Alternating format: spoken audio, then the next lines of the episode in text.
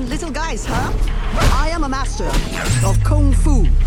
Ah. Euh, Tichano Kung Fu pour Smoochie Smoochie hmm? I will teach you. And we're back. Welcome once again to another episode of Mike, Mike, and Oscar. Uh, uh, once again, welcoming in our buddy Amanda Swell of Swell Entertainment on YouTube to keep up what has now become an annual tradition as we are talking about our top 10 feared films of this upcoming film year. Uh, is it a weird episode to have at the end of April when the year's almost half over? Eh, it's not for me to say, but probably. I'll say Uh, it. I am your co-host. Mike. One.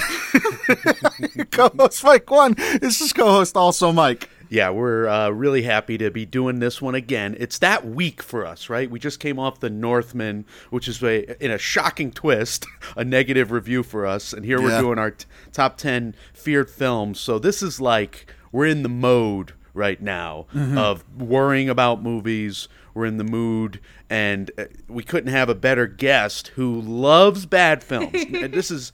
You really do love bad films, but you also I like you also like punching movies. up with us. Yeah, no, I Right. like I mm-hmm. personally like fun bad movies. Like Morbius was a disaster, and the only good thing about it is it's mm-hmm. making me money from the video I made on it. That's the only upside to Morbius, and I will die on that hill. You do have a blood feud with Jared Leto as well. You don't trust him as a human being or as a man. I mean, I do think he's a cult leader, but it's also like not a fun Right. cult. It's like a narcissistic cult, which is like, what's the point? Like, be creative. He's rehashing. Yeah, he's, he's old hat for this with his cult. He's just wearing. He's like, oh look, I look like Jesus. Like, go go kick rocks. My God. But Did, did you, speaking of looking like Jesus, which Alexander Skarsgård kind of does in The Northman, did you see The Northman yet, Swell, or no? I have not. I'm trying to go to CrimeCon this weekend, which is Crime Coachella, basically. Um, and so I have been super busy trying to get ready to be out of town for a week, so, or for like a weekend. So I have not had time to go to the movies. I'm very interested to hear your reaction, your take on it once What? you finally do. does one wear at Crime Coachella? Please, please. That's what Well, I. Uh, the the we did get a dress code, uh, and it is respectful casual because there are victims and survivors and their families Oh, in Jesus. Christ. Oh God! So, terrible question uh, by me. First of many. But I will not be wearing uh, pasties if that's your question. that was not my question. I don't think it was. That was not my question. But af- I. Okay, this is off to a rousing start. Lost the plot. No, I was just curious because that's we were just inundated on film Twitter there for Coachella questions, and everybody had the hats. It was almost turning into like you know L.A. you know whatever post hipster uh, Kentucky Derby out there. Well, you know, to self plug myself, tomorrow, Hmm. uh, I don't know when this episode is coming out, but at the time of recording this, tomorrow I have a video coming out called The Culture of Influencer Coachella because I do think influencer Coachella and Coachella Yes. are two different things. so I have a whole breakdown if anyone's interested coming on my channel. Nothing gave me more joy than seeing that TikTok of the the influencer bus and people like struggling to get on it to leave Coachella. It was know if you okay. Okay, it, main thing that was Revolve Fest was not Fyre Fest. It was not that deep. They waited for two hours. My God, I waited longer for TanaCon. I've waited longer to get into concert venues. Calm down. It's not that serious. You went to the desert and you didn't bring water. I'm sorry. That's on you. Like I don't know why. I like these people. all three of us being in a combative mood is really going to make this episode go just swimmingly. I think with some of the picks we have, so I'm excited about that because I think there's some fights to come. But if you've if you weren't in, uh, joining us last year for this episode, what we've done, the three of us, Swell, Mike, and myself, we each picked three movies uh, that are either Oscar baity or that should do well at bo- uh, the box office, or these big properties or small properties that should get critical acclaim, and we have reasons to worry about them, and we'll give you our reasons why we're worried about them, and then we finish off with one movie the three of us collectively agree on uh, doesn't look like it's it's going to be. Uh, at least it has a lot of red flags. Let's say that uh, at least at the outset. Yeah, and that being said, the other two of us will play devil's advocacy or they'll pile on. It's one of the two. Like we could go full dark side and, and put a check on film Twitter and the hype machine that, that film Twitter can be, et cetera, et cetera. Or we could uh, play devil's advocacy in, in, in certain instances, like, you know, all of Swell's picks. We're going to do that. uh, but look at last year. Last year we had some misses. Like Swell, Cruella turned out to be fashion Joker that kind of worked. I was proved wrong. I will admit that. I thought it was going to be a hot topic cash grab uh, with the amount of uh, one liners they fit into the trailer. It was impressive. I was like, wow, these are all going to be t shirts one day. And I was right, but also the movie was not bad, which is which genuinely surprised me. And Mike, I was proven wrong. I picked Being the Ricardos, which turned out to be a favorite of yours and a, an Oscar, you know, three-time Oscar-nominated film. So I was dead wrong on that one. Mm-hmm. And we were all dead wrong about Clifford the Big Red Dog. Which No, of we course weren't. was just We were not. that magnificent, movie. No. transcended the genre. Double digit Oscar nominated film. Yeah. I'm going to get on a plane and come kick your ass. We were mostly right about the rest of our picks, which was pretty cool. So go back and listen to the last year's as well. I, I think last year we didn't have as many. I feel like our picks weren't as personal. I feel like this year might get personal between the three of us. But Amanda, if you would, you the floor is yours. Uh, what is your first pick for your first feared film of 2022? So, for the most part, I already warned the mics about this, but most of my picks are based on vibes alone and then also just things I see online. There's no real scientific basis of why I think these movies are going to flop, except for this one. I want it to flop. I am manifesting this movie flopping because I'm tired of seeing these ugly, yellow, goblin monstrosities all over everywhere. Um, Minions The Rise of Gru needs to fail. I, for one, I thought this movie already came out. I thought they already made a young Gru movie. Did they not? I thought we already got that. I thought they did Yeah. too. I'll give you that. I'm pretty sure. I, I could be completely wrong, or maybe it was a flashback in one of those other movies. But I thought they did as well. I, I could have sworn there was a whole movie where it was about, you know, the minions and Gru and how they were like babies or something and they grew Right. up with him or something like that. Whatever. But anyway, The Rise of Gru. Well, Here's the plot first off. In the heart of the 1970s, amid a flurry of feathered hair and flared jeans, Gru is growing up in the suburbs. A fanboy of a supervillain supergroup known as the Vicious Six, Gru hashes a plan to become evil enough to join them. Luckily, he gets some mayhem making backup from his loyal followers, the Minions. Together, Kevin Stuart, Bob, and Otto, a new Minion sporting braces and a desperate need to please, deploy their skills as they and Gru build their first lair, experiment with their first weapons, and pull off their first missions. I'm sorry, do we really think that now, in the age of the incel, this is the time to make fanboy supervillain movies? Do we really think that now is the time? R- truly. Do, do- Every word of what you just said in, made me want to see this movie more. You from that point. are a psychopath, truly.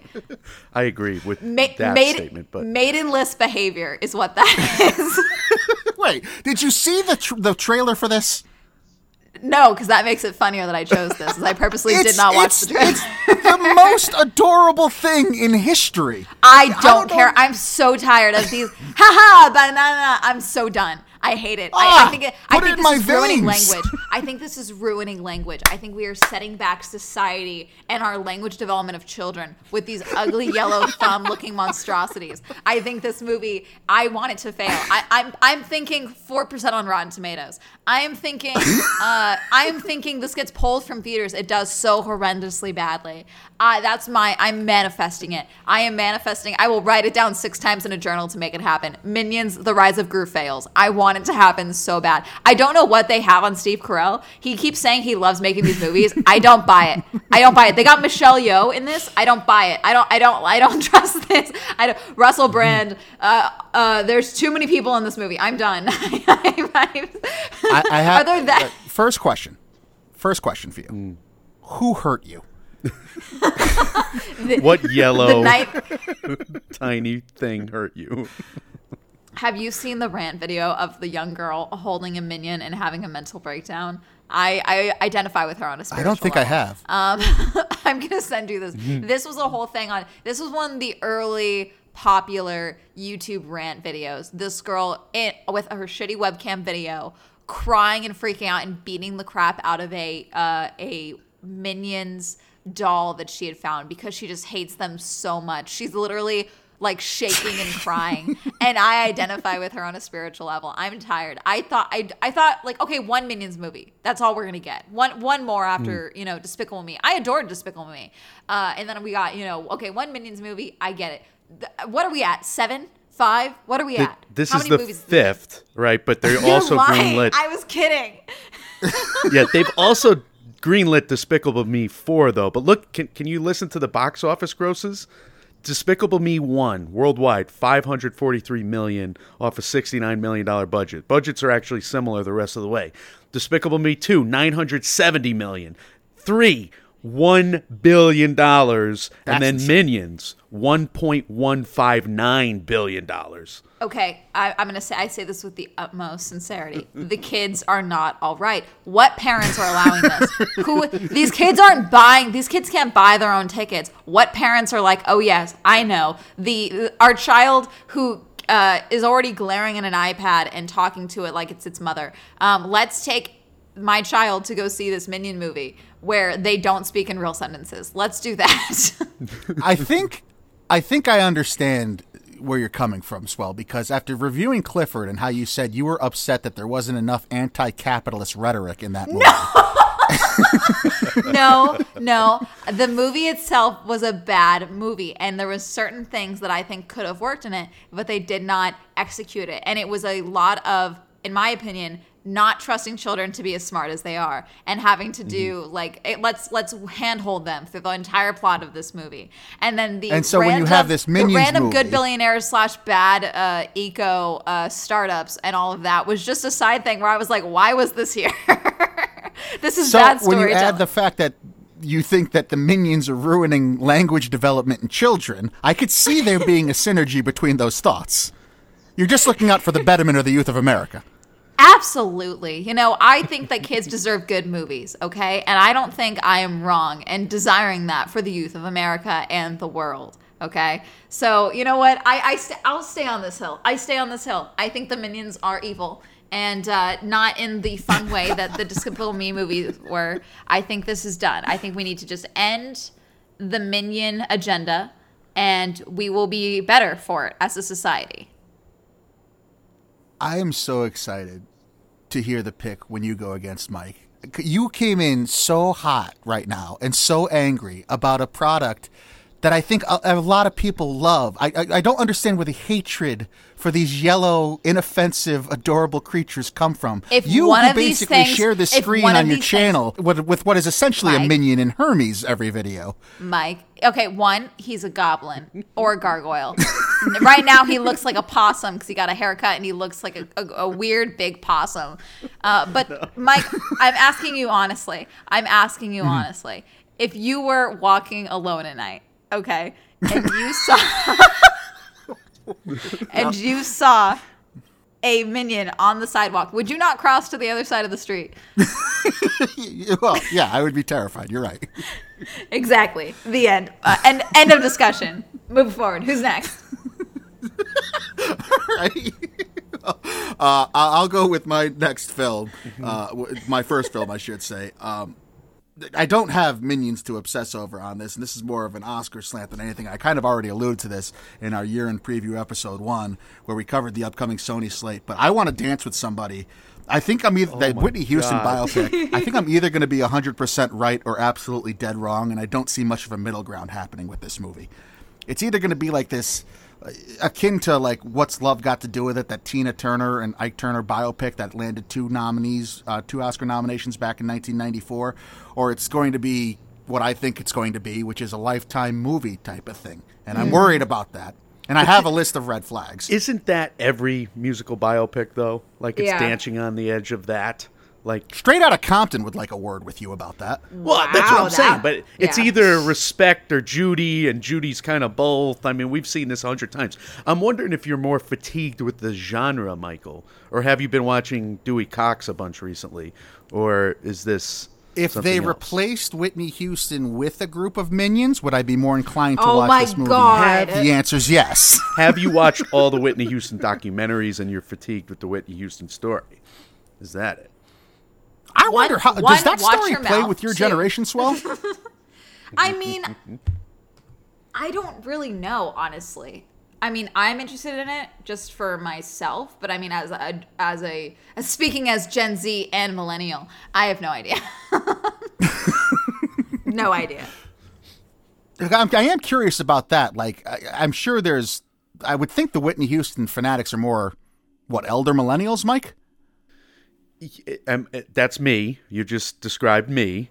Well, I'm, I'm asking. I'm, I'm asking sincerely. Like, I'm trying to pin who the audience for this can be, and if it is, Hmm. whether it is a lifetime movie or whether it is something that's going to be Yeah, Oscars everybody potential. between the ages of 35 and 55. Now, are they going to the movies? Are they going to the movies Hmm. on Christmas? We've been, you know, wrestling with this whole thing. Has so Christmas whether or not it, been a good release date in recent years? I don't really know anymore. I'm so happy you asked that, Swell, because I do have a list of red flags, and that's the first of those. This is a Christmas release, which. His, I mean, I guess you think of that as like, oh yeah, Oscar movies come out around Christmas time, but lately the Christmas release date has been just as many Little Women in 1917s as it has downsizings in Welcome to Marwen's. Like it's it's been those Oscar grabby type pictures that don't live up to expectations and kind of fall flat and are, are like, oh, that's that was a fine movie, and then are mm. never really thought of again. They don't really like conjure up these these fervent fan bases. And as far as biopics that have been released around Christmas time, we've had American Underdog on the basis of sex. Like they've been okay movies lately, but they haven't really been Oscar type stuff. Mm-hmm. So that's that's the first red flag to me. The second, this is a young cast, and that's not necessarily a bad thing, as we know. I mean, there's always star-breaking performances. Naomi Ackie and Ashton Sanders, they're playing the role of Whitney and Bobby Brown. But Kasi Lemmons, who's the director, who last worked with Cynthia Erivo and Janelle Monáe, who are established veterans in Harriet. Mm-hmm. Anthony McCarten is a four-time Oscar nominated nominated screenwriter who worked with the likes of Anthony Hopkins, Gary Oldman, Eddie Redmayne. starting to get this because Harriet was we were not a fan of Harriet. The, neither We weren't, us, yeah. Even though we mm-hmm. we were really hyped for it, and Anthony McCarten wrote a movie that you and I had perhaps our biggest argument on. Whether- I don't remember if it was on if, if it was on the pod or we did it off the pod, but Darkest Hour. Anthony McCarten wrote that. And you have been holding a grudge for him. I believe he's a picture on one of your dartboards. You have a lot of dartboards in your room. Because you hold grudges, my friend. well, the two popes shouldn't have been made. Like that, that was, but he got, uh, you know, like, yeah, no, I don't Isn't like. that him. half of the releases in the last several years, though? Like, this shouldn't have been made. You dare talk bad about the minions? yeah, that shouldn't have been made. I stand. I stay right. I stay winning. I stay winning. So he's a double grudge because D- Darkest Hour and Two Popes. Oh my God! Right, right. And, Mm. But the the point is, I mean, th these are people who have worked with industry vets, and I'm not saying obviously that Naomi Ackie and Ashton Sanders aren't possibly. I mean, they're clearly stars on the ride, but Naomi there's a lot of pressure Ackie's, there. she can she can act. I mean, she was awesome in uh, Small Acts for Steve McQueen, Mike. Yeah, I, I'm not. I mean, like they're like I said, they're both stars on the rise. I'm not saying it's impossible for them to do it. I'm just saying it's a lot of pressure to be put in this situation. Christmas release, Whitney Houston's biopic. Clearly, those when they hit your ears, they sound like something with Oscars aspirations. Who knows if it'll actually come to be? Is there anything else coming out Christmas that's of note right now? Oh, oh yeah, yeah. I there mean, is. Avatar will be out. There's, Yeah. there's Oh, that's stuff. right. Yeah. Do we think that's going to be good? Be honest. I kind of. CinemaCon stuff. Yeah, I kind of think it would pretty be heavy. hilarious if it flopped. Not not that I want it to do bad. I just think it would be hilarious. I agree. I mean, I think I, I I think there's a lot of pressure on something like Avatar as well. I don't, you know, I I think the world, the industry's caught up with what made that so special when it when the first one came out like a decade ago. Honestly, I feel like the pendulum's gone too far. Actually, I think CGI and everything has gotten actually worse since that movie. To be honest, because it's so relied on now, and it's just very obvious when it's used now. Right now, Look, it. I I've said this on the year in preview series. I think uh, I think we should not underestimate the uh, technical hubris of one James Cameron. I think he will innovate. but look at um, Shazam: Fury of the Gods, and then Mike and I had some red flags for a man called Otto, starring Tom Hanks. Those are the big, you know, Christmas time releases uh, along with this one. Yeah. And Sony's going to have more on its plate to do on Os- in the Oscar season than just the Whitney Houston biopic. I think if they want to tout that, I, I, they they do have a. I mean, I know the Woman King is one of those that seems like it's got Oscars legs. TriStar is producing this movie, which is a subsidiary of Sony as well. But TriStar lately has had more Oscar grabby type stuff than Oscar stabbies. I mean, The Walk, Money Monster, Billy Lynn's Long Halftime Walk, Happiest Season. That's all stuff that when it was in the pipeline seemed like it might have Oscars legs and all fell flat. So. I, I, I have concerns about I Want to Dance with Somebody. I, I want it to live up to its potential. I don't know that it will. Well, I think you should rewatch The Bodyguard. I think you should uh, re-listen to her music. And it's hard. It's hard to screw it up. That's this. I want to dance with somebody. To me, should more be in the category. This is hard to screw up because it's just built in. Like you're gonna get the musical goods, and she's got a crazy real life story, Mike, and you got a great dramatic actress playing the role. So I want it to be good. I, I agree with everything you just said. I want it to, to live up to its potential. Yeah. yeah. You I think you're you are biased on the genre and you probably have seen the documentaries. Yeah, have you seen a uh, you've seen one Whitney Houston documentary and it's kind of a heartbreaking story and No, then a very sad like- story. Yeah, it's a very it's an incredibly sad story. Absolutely. Swell, do you think Mike's going to be right about I want to dance with somebody? I mean, I should hope so, but yeah, I don't know. I feel like a lot of biopics in the last couple of years have been kind of hit or miss, you know, just as a genre hmm. for media. Speaking of hit or miss, Adam Sandler makes movies for Netflix, and he's got a new one called Spaceman. Spaceman, excuse me. Leo Spaceman. Shemin? Yeah. That's a that's 30 a j- Rock. 30 Rock joke. Uh, Carey Mulligan, Adam Sandler, Paul Dano.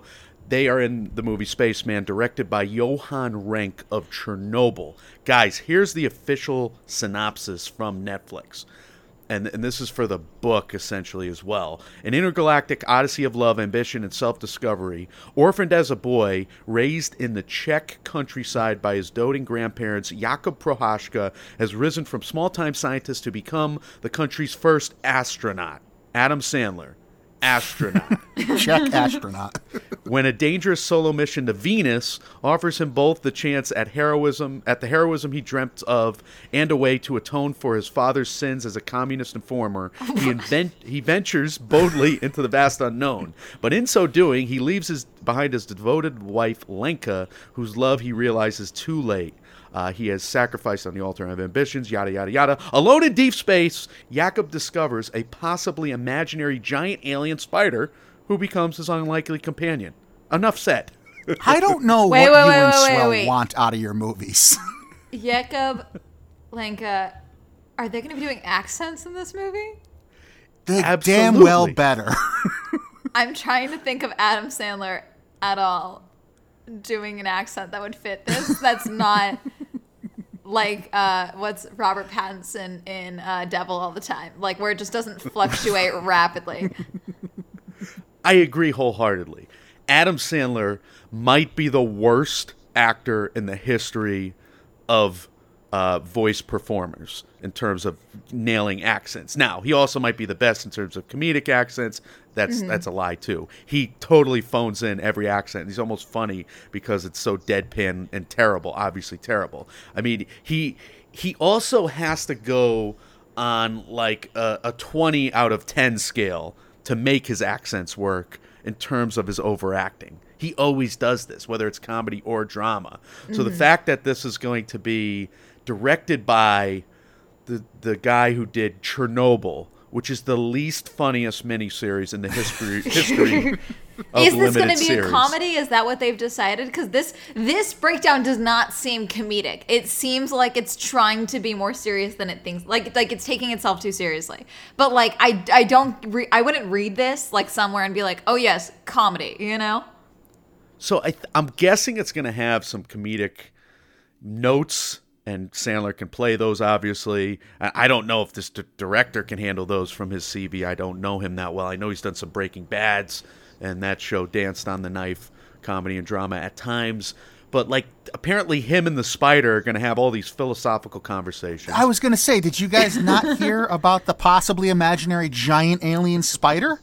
Like, this can't be fully serious, I wouldn't think. Well, okay, okay. You got to be aware. This movie may do well for one thing alone. BookTok on TikTok and their ability to uh, fetishize Ah. any monster-like thing in a movie. oh, you That's think it's going to be? That's a fair point. You think it's going to be a Station 69 situation with that spider for Adam I Sandler. don't know. I think I think people are simping over the uh, uh, over Khonshu and Moon Knight, who just has a bird skull head. Okay, because he's tall. That's it, and he sits like someone who swings dick. That's it. Okay, I think that the internet is insane and unhinged, and I think they will figure it out. Of all the mental images t- of today's podcast, Khonshu's dick is the last. Oh, we all knew it was I'd getting to this point eventually. But okay, Spaceman is not going to be Apollo 13 or even Gravity. We know that much. So they're going to be balanced this. They're going to be balancing this genre kind of, uh, you know, medley. I would say, I'm and I don't off know if he could do it or not. I am picturing Adam Sandler in Gravity, and it's very funny. Well, that's okay. So that's where I wanted to go first. It's like Mike and I were basically raised on Adam Sandler stuff. I, again, I, I'm I'm always curious the divide between the generations here. What what do your people, you youngins, swell, like? How do you guys view Adam Sandler? I mean, he's always been he's always been like the funny guy in movies to us. You know, I would say. I like I got how old was I when the first Grown Ups movie came out? Like just off the top of my head. Um I think I did I see both in theaters like a psychopath? I may have. Do you, do, I really don't want to know the answer to this question. it's going to make me feel bad. Just So depressing. No, but I so old. no, but like my I mean personally for myself, my dad has always fostered a love of movies for me, you know. So like I, you know, was raised on quite a bit of I was raised shown quite a bit of Adam Sandler movies, you know. So for me in particular, I mean, I don't think there's any generation right now that doesn't know who Adam Sandler is at the very least. Like he he's touched every form of everyone's content to some degree. So he's still beloved to to you guys. I mean, I wouldn't say beloved. I would say that he's, you know, at least in our, uh, like in, he's attached to beloved projects potentially, but I don't know if he himself is like a beloved, like actor for people. Okay, interesting. And Mike, as far as like the, I, I think the obvious fear with this is something you both already talked about. Is like, is if this is going to be serious and it's Adam Sandler doing a serious accent, like, yeah, when that hits your ear, you're like, oh god, those could be loaded with red flags. But he did have an accent the entirety of Uncut Gems.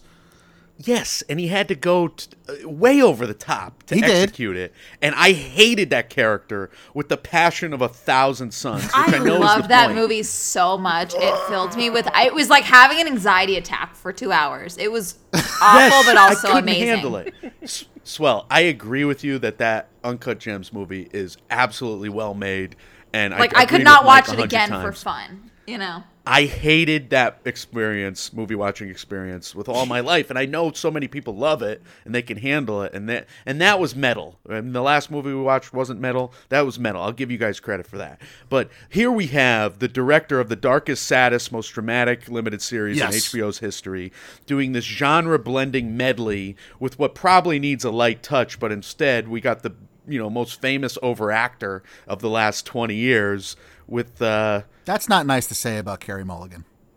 with perhaps the weirdest plot uh, that we've seen in a while. So I don't. It. I just a lot of red flags. It could blow up in my face like your pick, Mike, where I could be regretting this. Uh, because Vegas disagrees with me, and you obviously disagree with me, Mike. Vegas ga- gives this like twenty to one odds, I believe it was, uh, to win Best Picture for. for It's Christ's sake. Netflix too, right? Yeah, Netflix. So they've been a home for Adam Sandler movies. He's got another coming out uh, lately. This might be a passion project that he's forced on them, or you know, a couple for them. This is for him, kind of deal. I like the idea that BookTok might get behind this too. I mean, maybe. Ba- You never know. on- yeah. Is it a hit book? I don't even know. Maybe I'll read the book and love the book, and maybe it'll be unfuck upable, even with Adam Sandler. I don't know. Oh So- no! D- trust trust Netflix to be able to fuck things up. I've been sitting here the whole time ever since Swell said she loved Uncut Gems, wondering how hard the leap would have to be to get her to become a gambling addict and a ge- degenerate like I am. oh, probably not super hard. easily. I I have it. I was raised by. I have alcoholism running in my family. I don't drink for a reason. I have an addictive personality. I really do think like I I suck down coffee like it's water. Absolutely, I'd become a gambling addict at the drop of a hat. I'm like you, Swell, and I've sensed this by the fact that you did Clifford the Big Red Dog research and the Green Knight research that just put both of us to sh- both Mike and I to shame in the past. So I think you're the fact that you're such a crack reacher, researcher has proven your addictive personality. the You- need to oh, be right. My yeah. whole Mm-hmm. my whole channel is literally here's this dumb thing I'm choosing to take too seriously. Absolutely, I have an addictive personality. I made a And whole you're so video about good at it, too, influencer which is part of it. Coachella. You think I you think I don't have something mentally upsetting about me? Come on. You need to get to the East Coast, and I just like just I just want like oh, there's a blackjack table. You should sit down and just let's just see what happens. I just want to see. I'm literally going to Vegas this weekend for Crime Con. I'll be staying in a, a, a hotel with a casino, so we'll see what happens. Have you? Do you gamble? Have you ever tried gambling? Yeah, no, I've gambled. I'm not super great at it, but I also have rules for myself. Like I can only spend like a hundred dollars a night or something. Like I, I like that's how much I'm allowed to lose. But also I did that when I had no money, so I've never actually gone and gambled when, now that I have money. So I don't know how psychotic I would get. I would definitely need adult supervision. Uh oh. Instead of making a murderer, this is like making a degenerate. This, this Yeah, is Netflix's exactly. new series. You're gonna be you're gonna be just the queen of Vegas soon. I can't wait. I want to be part of it. oh, I'm gonna write that book. Amanda, what's your second film? Okay, this one is also entirely based on vibes, but also two main things that uh, one, the Russos said, which pissed me off, and also Chris Evans' ugly mustache, the gray man. I don't know if this will flop or not, but I know it's, I, I have a feeling it's going to be upsetting to me more than anything. Like, I feel, I have a feeling I'm going to be left unsatisfied because, let, for, okay, let me tell you about the premise of The Gray Man, okay? So it's based on the Gray Man book series by Mark Greaney.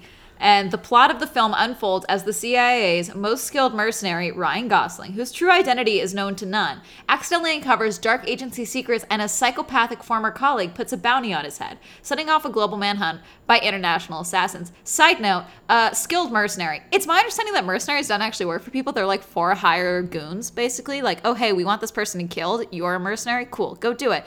I don't think the CIA actually has mercenaries. Hmm. It's a fair point. That's actually a really good point. okay. like by definition a mercenary is like oh yeah you go do the dirty work that no one wants to actually get their hands dirty with why would they be on the payroll you know like he could be an assassin i don't think he's a mercenary that's just me being I- annoying sorry No, I enjoy playing semantics in, in plot premises. This is this is going well. Go ahead. We, You're we do that convincing me. often. Yeah. so the this is from the uh netflix.com Tudum articles. Side note i'm annoyed at netflix not right now not because of everything else that's going on with their uh, password sharing but i'm trying to did you know that netflix has a store an official shop?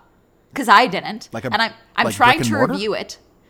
No like an online Wait. shop with official merch from all their shows and stuff no, I did know not. I was not aware of that at all. yeah. Okay. Their their Instagram account, I have more followers than them. That's how no, that's how terrible they are promoting this. Side note: I'm trying to review it for a video, and I have been waiting a month, a month for my stuff to arrive. I keep reaching out to customer support, and they just keep saying, "Oh, we'll talk to the warehouse." Nothing comes back. I am this close to filing a chargeback. That's how terrible they're handling my money. So that's my current bone to pick with Netflix: is they're upsetting my content flow.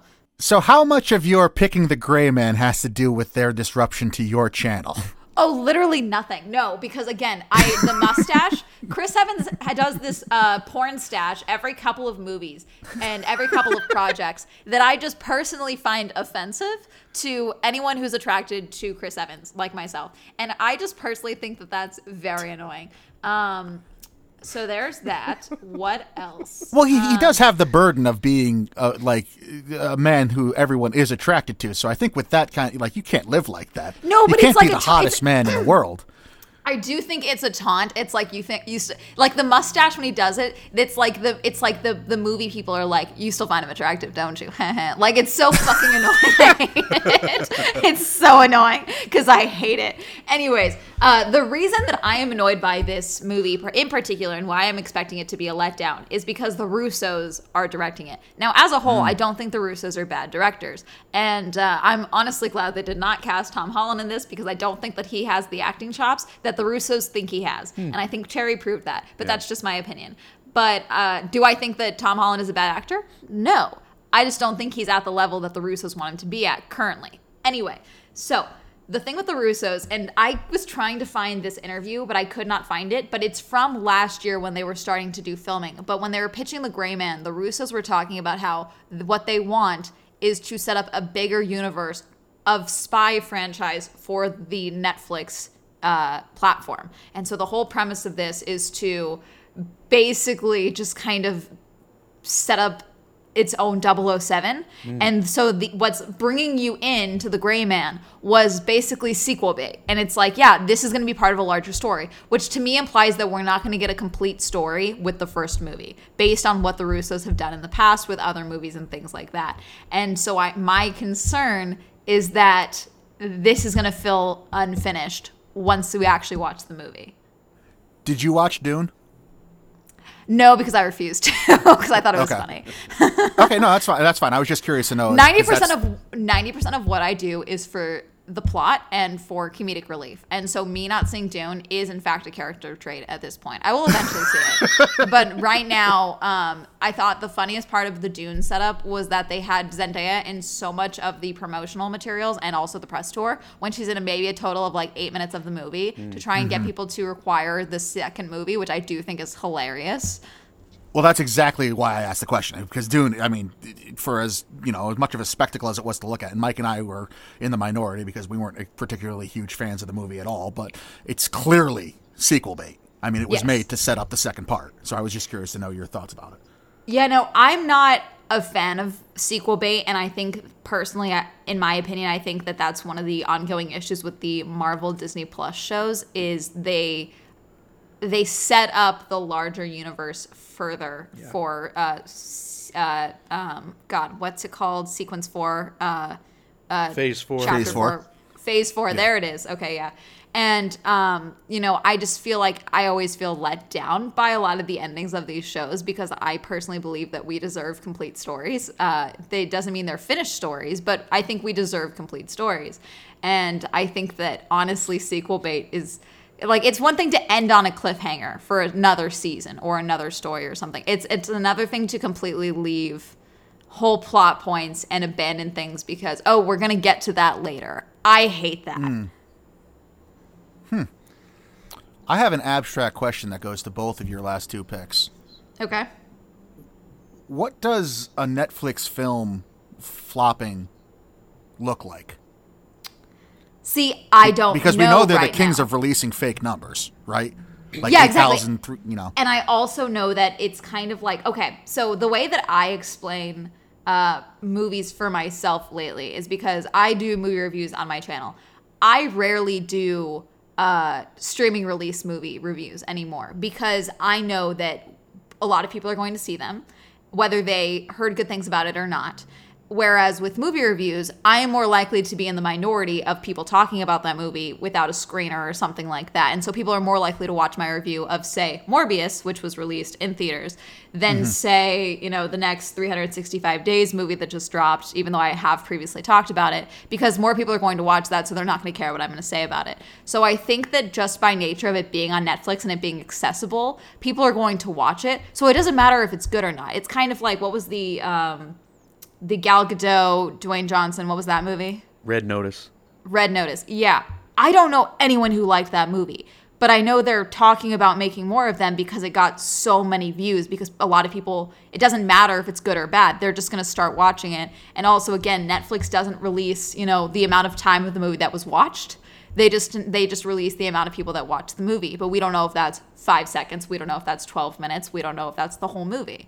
And so I think that to them it doesn't matter because as long as you're clicking it and watching it for any amount of time, that's a success to them. And so we can pour, you know, quarter of a million, quarter of a billion dollars into it, like they're doing with season four of Stranger Things. You know, on the one hand, I agree with you in the sense that I think Netflix, you know, if a tree falls in a forest, does it make a sound? That's kind of the Netflix, uh, Netflix flop uh, question that Mike just asked in, asked in a way there. But the problem with this, uh, the Gray Man, is that it's a like four hundred million dollar price tag that they bought the rights to or something. I forget what that Was it Yeah. that so much? big, so big. This is It's their a book series. tentpole. Hang on, now I'm pulling up the. Th- I'm clicking the link. Hold on. This is Go ahead and continue. This is one of the most expensive buys that they've they've jumped into since uh, since starting uh, and starting to expand and going for these tentpole audiences. And they've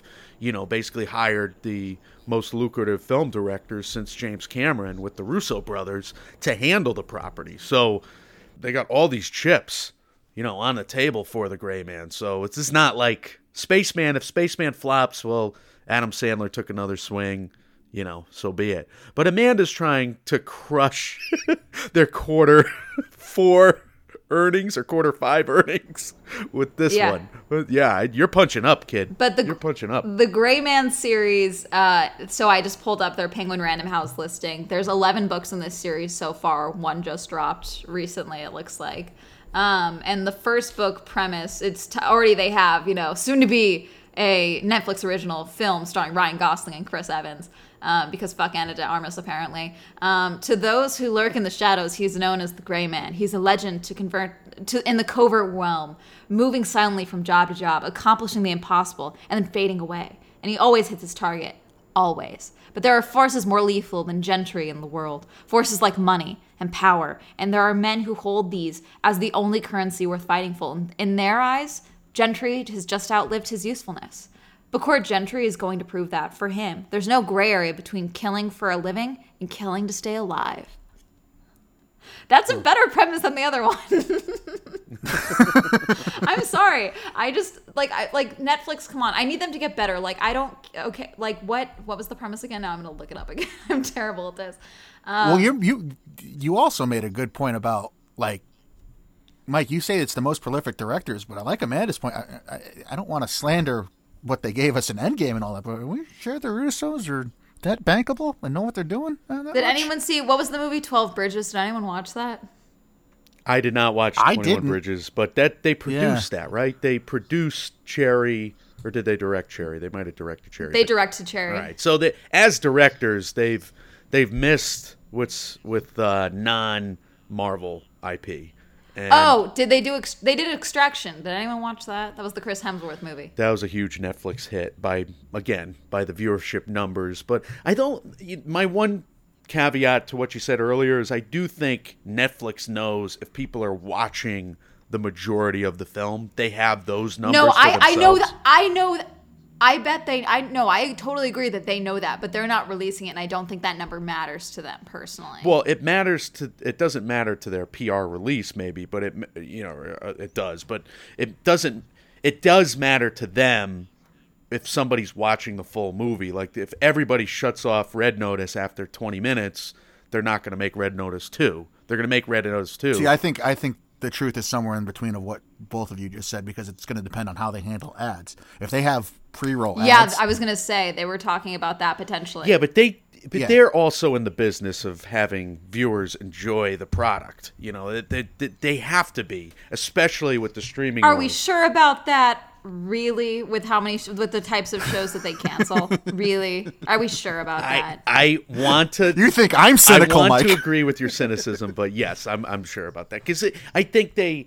And I look at it, you're you're not wrong because they've just thrown all the darts at the board, hoping stuff hits. Right? You know, I I agree with you. Well, that's Netflix's Mm-hmm. approach. They're a shotgun. They're not a laser beam, like I said the last episode. Like they want to, they want every type of. Shotgun, not a Bazooka. laser. Well, they are like they want they want every type of fan from every genre and every circle, and they're just going to put out a billion properties and a billion IPs and hope that you get intrigued by one of them, as opposed to something like Apple TV, who's like, hey, we're going to make Ted Lasso this cultural icon fixation that everybody watches and everybody enjoys.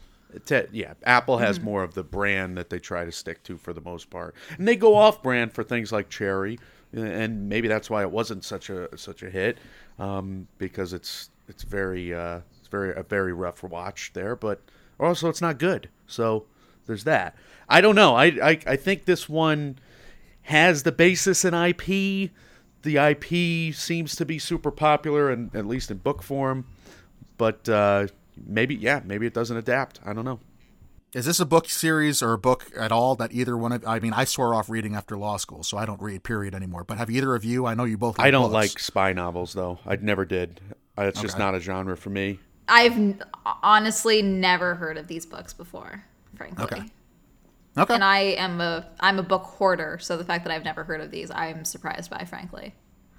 But I mean, 11 books. I feel like I should have heard something at the very least, or had seen it on at least. It says New York Times bestsellers, but I mean, you know, God, what was the number I heard that that's all like that it takes to get on that list? Because there's so many lists these days, so I'm I not know. sure. I don't remember. I heard maybe 5,000 total books for it to do it, but that counts pre sales and all of that. So I don't know. I'm not sure. I have no idea why I haven't heard of these books before.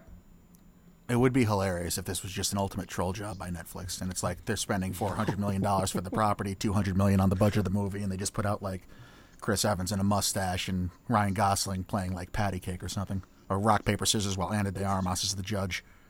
I would still watch that. Oh, yeah. No, I think that would be, I think people would obsess with that because that's like camp. That's hilarious. This Right. is example of uh, MMO going to the dark side with one of these uh, episodes. But all right, maybe we'll we'll go in another direction. Mike, who's your number two film? And let's fight. Downton Abbey, a new era, because fuck both of What? you and your love of your gowns and your period sets. I've never watched Downton Abbey, so you know what? I am very ambivalent to this you gonna went to the. Bridgerton thing. I saw that video. You I dressed did. up in a gown. I did. I did. I looked, you know what? And I looked adorable. So you know what? You look Kick great. rocks, okay? I danced with the male lead, okay? He sought me out in the crowd and he was like, "You, let's dance." I was like, "Yes." Oh my goodness. Did they give you an actual Okay. dance card? No. Then that's not period. It was very- accurate. Excuse me. It was not meant to be period accurate. It was it was a show that was interactive, and I had made sure, and I realized, okay, I should put my phone away so I can dance more because they're, they're clearly coming up and talking to me when my phone's away because it looks like I'm paying attention. And so this guy had seen me dance with the group dance that he had done earlier, so he knew I wasn't gonna say no, basically. So it was like, yes, would you like to dance? So yes. No, that was that I was. had fun. You know what, Mike? Kick rocks. I I'm had joking. fun. I am. Well, I'm joking about Downton Abbey, but I am joking about uh, needling you about Bridgerton too. That was a good video as well. But it, it looked you Thank looked you. you. looked very good, and that was a very cute video. I enjoyed watching Thank it. I implore everyone to seek it out. And no, Mike, I'm not picking Downton Abbey because I don't want to like upset you and your mother. That would make you, You feel bad. So. secretly loved the first movie so much. We had a great time, and I will hear nothing other. I do believe that Mike would have like a Downton Abbey shrine in his closet in the corner somewhere or something. I like, bought the six thousand dollar wardrobe dollhouse thing that I was j- busting your balls about because it looks. I like the said I wasn't Manor. gonna buy it. I was gonna make my own thing because I think it's hila- it's very kitschy, and I was like, "Ooh, I can do that." And it's basically a cabinet that looks like an old dollhouse, and I was like, "Ooh, I'm not paying six thousand dollars for this. I'm gonna make my own." Because It looked like the Downton DIY Mansion. things.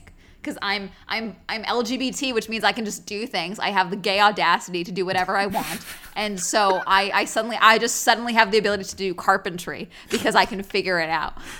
I suddenly have the ability to do carpentry. I like that as a slogan for life.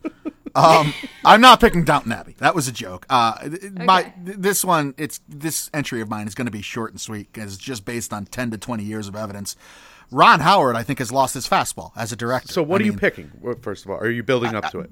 Yeah, 13 Lives is the Ron Howard movie. It's also, I think, a Christmas release or a Christmas era release. It's about the, the Thai soccer team that was stuck in the cave with their coach and the, the But rescue did you watch the out. rescue? No, I didn't watch The Rescue. I know. I look. uh, It's the same argument about. dare the, you. It's the same argument. It's the same argument. It's a great. I completely understand how this can be a cinematic thing. I think it lends it. The story lends itself well to being Yeah. made into a movie. I just don't trust Ron Howard to do it. Is my argument. I mean, look at he was he won his director Oscar in 2001, right? A Beautiful Mind. He was nominated for with Frost Nixon in 2009. Since Frost Nixon, here's Ron Howard's CV: The Angels and Demons trilogy, which the last one grossed 34 million domestically on a 75 million dollar budget. The Dilemma, which was the Vince Vaughn, Kevin, uh, what's his name, King of Queens, there movie, which did 69 million worldwide on a 70 million dollar budget. In the Heart of the Sea, which I had never heard of, but did a hundred. what is that? It, it's about a an 1820 ship that was sunk by a giant whale. Moby Dick with Chris Hem- Oh, that Hemsworth. sounds It's badass. Moby Dick with Chris Hemsworth. Wait, are you serious? guys. Now I'm gonna watch this. It, it only did 25 million dollars domestically. It had a hundred million dollar budget. It was a flop. And then there was when did it come out? 2015. 2015, I think, is the, the year. Yeah. Oh, I'm gonna watch this. This looks dumb. I'm so excited. Well, that's the point. Like it's Adventure drama is how it's categorized. It's two hours long. Oh that, my god. That sounds like a slow death for me. That sounds like a slow death. And then he did Solo, which oh was Oh my responsible. god, they put Chris Hem- Chris Hemsworth in a billowy shirt. I'm watching this. This is where the bar is for Ron Howard's Ron Howard, who is one of the most beloved like properties in Hollywood and entertainment history. The bar is now Chris Hemsworth is in a pirate shirt, so I want to watch that movie that flopped. Mm. yes. He did solo. he did solo a Star Wars story, which was responsible for ending Disney's once-a-year Star Wars movie plans, and then he did Hillbilly Elegy, which was Hillbilly Elegy. Mm-hmm. like, it's not good, man. I, I think Thirteen Lives, like I said, I think it lends itself to the cinema, but I, I, I just. If it's going to be like Ron Howard's recent properties, it's going to be something that has a tepid audience and critical reception and ends up losing a studio, which in this case is going to be United Artists, a bunch of money. You made I don't you made a good argument there. Hmm. Based on Ron Howard. I mean, yeah, based on him, I, I, I agree that there's. Okay, yeah, He's mm, but see, I, I don't know. I just remember when they were trapped in the cave and all of that. You know that that this wasn't just like, oh my god, we need to get them out. Like people really were obsessed it with was the story. a great documentary last year, guys. The greatest documentary maybe of the last three years in terms of suspense. Uh, and the and how these character, I mean, these real life characters played off each other. I don't know how they got some of the footage. I know the fact that they recreated some of the footage. The guys who did Free Solo, uh, but this was an awesome documentary. It's on Disney Plus right now. I don't know if you want to spoil the movie that you're about to hate. But he also has a history of adapting these stories, like the the Da Vinci Code. He adapted, and the first one was good, but the trilogy died out over time. Hillbilly Elegy was a book that everybody was in a fever pitch over, and we got that movie that we got out of it. Like it's Mm-hmm. not like he hasn't adapted things that haven't gone well on screen before. But I okay. I but wanna you're talking story. you're talking about novel adaptations or memoir adaptations. That's true. This is a live. This is a cultural live event that was that is true. Could have easily become a horrible tragedy and you know hmm. had people panicking and stressing. Like people i don't like when they were stuck in the cave i don't know a day where people woke up where they weren't expecting to hear that one of these kids died you know? Like that's how stressful this whole time was. So i do think that though this could be dramatized and be incredible it could also be done it could be in very poor taste or it could be you know dramatized dramatized way further to the point that it's in poor taste Possible, but maybe the story's just great though, and he can't mm-hmm. screw it up. So I don't. I mean, it's a true story. Like, Well, you're whether or not he can screw it up, I don't know that that. I mean, Richard Jewell's a tough story to screw up, and we loved it, but it did terribly at the box office.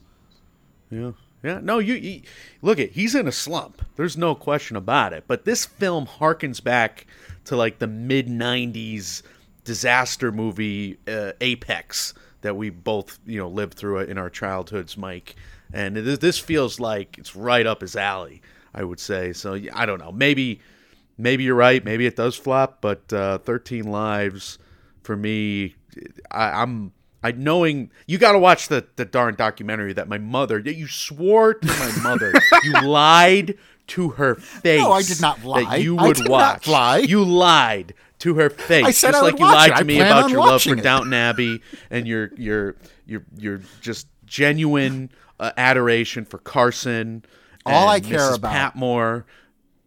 I don't know. I don't know what I'm dealing with anymore, Swell. I don't know what I'm dealing Wow. with. I, all I know is I got a dirty shyster who who doesn't uh, tell me the truth when he tells me he loves things. All I want is for both of you to work up your dander enough to you it you comes to you Swell's third manipulate pick. mothers mike my god Oh, I can't wait till your last pick, Swell. Go ahead, Mike. Your second pick. All right, so I'm picking the whale. A24, and from the last series we did, the year in previews, well, from the start of this series, you guys know I'm worried about this one. Uh, but dude, I'm going to actually play devil's advocate to myself a bit because there's a lot of stuff that I should, I should come down higher on. But look at a 600 pound middle aged man named Charlie tries to reconnect with his 17 year old daughter. The two grew apart after Charlie abandoned his family for his gay lover, who later died. Charlie then went on To Binge Eat Out of Pain and Guilt. All right, this is Darren Aronofsky. This is A24. Both those uh, are just MMO favorites, right? This is a sensitive subject in the country with my family. I'm worried. I'm worried about his ability to execute that with a deft touch, with a sensitive touch, because Aaron, Aaron Aronofsky or Darren Aronofsky is anything but, especially after the mother and his handling of the Bible in his last two films, Rock Monsters and Noah's Ark, and of course uh, everything we saw in the Jennifer Lawrence film. Now, this is a devastating play that uh, is written by the writer of Baskets, FX's Baskets, and he's also a know you know he's a very successful playwright, Broadway, West End, off Broadway, Samuel D. Hunter, uh, and he is doing the script. So all of that is in the fra- in in their favor. You also have Brendan Fraser, who I started to say there, um, an audacious comeback role for him after the Me Too movement, after he's come out as a hero in that movement. Uh, Sadie Sink. Uh, of Stranger Things, Fear Street, a great young actress. Samantha She, oh, I'm sorry, really quick for Sadie Sink. She was also in the 10 minute All Too Well music video short film. Thank you very much. Moving forward. Samantha Morton, uh, Oscar nominee times two in the 90s with uh, In America and Sweet Lowdown. Uh, she's going to be in She Said, and she's been in the, the Walking Dead for a while. Uh, oh, excuse me, that's Hong Chau. Hong Chau, great actress. Uh, Watchmen, Driveways, Big Little Lies. So great cast. Handled this production in a month. So it was a tight Oh, wow. production. Type production. So because it's based on a stage play that uh, it didn't play broadway but it, it played you know it played well off broadway. Now so i'm i'm, I'm kind of juggling things in the air. I think the the subject matter worries me uh, more than the the you know the CV and the resumes of the people involved. So this is probably my weakest pick, but it, I'm still worried about it. I got to be honest with you guys and honest with our listeners. And I was very worried in the preview series before this, so I'm worried about the whale. I want you to stare into the eyes of Brandon Fraser and tell him you don't believe he can pull this off. Those beautiful, Okay. beautiful eyes of his. Side note: If anyone wants to see or watch any more Brendan Fraser stuff, I highly recommend Doom Patrol. It's very fun. He is in it. Um, good. I think I think he's very good in the show. Swell, I promise you I will watch that. Okay, I, I he back Be doesn't. careful with his promises. Just to call back to being accusing me of a liar. It's on HBO Max, but I do recommend uh, Doom Patrol. I think he uh, brings a lot of heart to the character, and I like it a lot. Um, my concern, see, stage adaptations, I don't. Ooh, I don't know. I think they they are volatile because I do think medium matters, and things that work on a stage don't always work. You mm-hmm. know, in on screen, and I don't think I'm wrong in saying that. No, I, I think you're absolutely right. I mean, there's we've seen them go very well, and we've seen them not translate at all. I, I mean, uh, Ma Rainey's is one that I think we were very, very high on, Mike, and a lot of people Right. were. But you know, for every one of those, there's absolutely probably two or three that just don't translate well to the screen. I would agree with that, Swell. it's caught in one room for a lot of it, I think, because he's stuck there. I don't know if it's in his imagination, which Aronofsky could probably play fairly well. Uh, it is a high degree of difficulty. So if he nails it, it might be a great film, and I might eat all the crow in the world Well, on that- this. Um, kind of like what you're both going to do for the rest of your picks. Swell made the point uh, uh, talking about Thirteen Lives that how it could be handled poorly. There, you know, there's there's you're walking a tightrope, and I think this one is kind of the same thing. It's a very real possibility that this could be handled very poorly. You made the point in setting this up, Mike, and I think a lot of it's going to have to do with, you know. I- I would assume Brandon Brendan Fraser is going to be wearing prosthetics and prosthesis to, to get that look. I think it's going to have to do with how he shot, how that character shot, how how the character mm-hmm. looks on screen. You don't want it to be tasteless because it's telling this very true, you know, this this heartbreaking story, but he is this massive individual at the center of it. Uh, yeah, it's going to walk a tightrope. I think it does have a high degree of difficulty, but we've seen Aronofsky pull off high degree of Yeah. difficulty. He's a straight male, you know, doing a. Uh, if, if he did Requiem for a Dream about a guy who loses his gay lover, and if he does Requiem for a Dream about obesity, uh, this is a problem. If he does Mother, you know, a mother ver like maybe maybe this is subdued. It's a, again, it's a month long shoot, so maybe it is just kind of filming the theatrical play, and he and he's disciplined, and he doesn't go full zany, crazy Aronofsky on this. Maybe not. I don't know. I have high hopes for it because I want Brendan, the Brendan, the Fraser Assance to keep coming. I'm rooting for it too. Yeah. I, I love Brendan Same. Fraser going back childhood. He's he's been funny and he's another also mom favorite, Michael. So How did this become uh, yeah, like? I'm not a liar. you promised my mother you would watch her favorite movie of the last five years. going to. Rescue. I will watch it. Oh my goodness. And no, and then sight unseen, you pick the drama, the adaptation of that in this episode. How dare you? I hope the two of you, J- you and Oh, don't worry, Swell- we're probably about to rip each other's throats out right now. Uh, Don't yeah, I was just gonna say. I hope this turns into a death battle that I don't even have to speak for the rest of this episode. But Swell, go ahead. What's your number one pick? Oh no. okay, before I say this, I want to make it very clear. I don't want this movie to be bad. I love cult movies. I read the script that was posted on Reddit. That it's definitely been changed heavily, but the original "Don't Worry, Darling" script, I liked it quite a lot. I think it's dark. I think it's gonna be fucked up and sexy. I think it's gonna be potentially very good. However, okay, I just because I the CinemaCon I think stuff as well made things. Um, I don't know, not not me think worse, but I was very much watching all of the leaked set photos and all of that. I have friends who are uh, hyper obsessed with Harry Styles, and so basically uh, accounts that were never, you know, like oh leaked paparazzi set photos or anything like that became that just from the nature of Harry Styles being involved in this project. Um, I believe this was also the project where uh, Harry Styles fans were reaching out to the director, in this case Olivia Wilde, when it was first announced, uh, basically implying that. Uh, he was being forced into doing these sexy scenes and he was being exploited uh, because of the sexual nature of Don't Worry, Darling.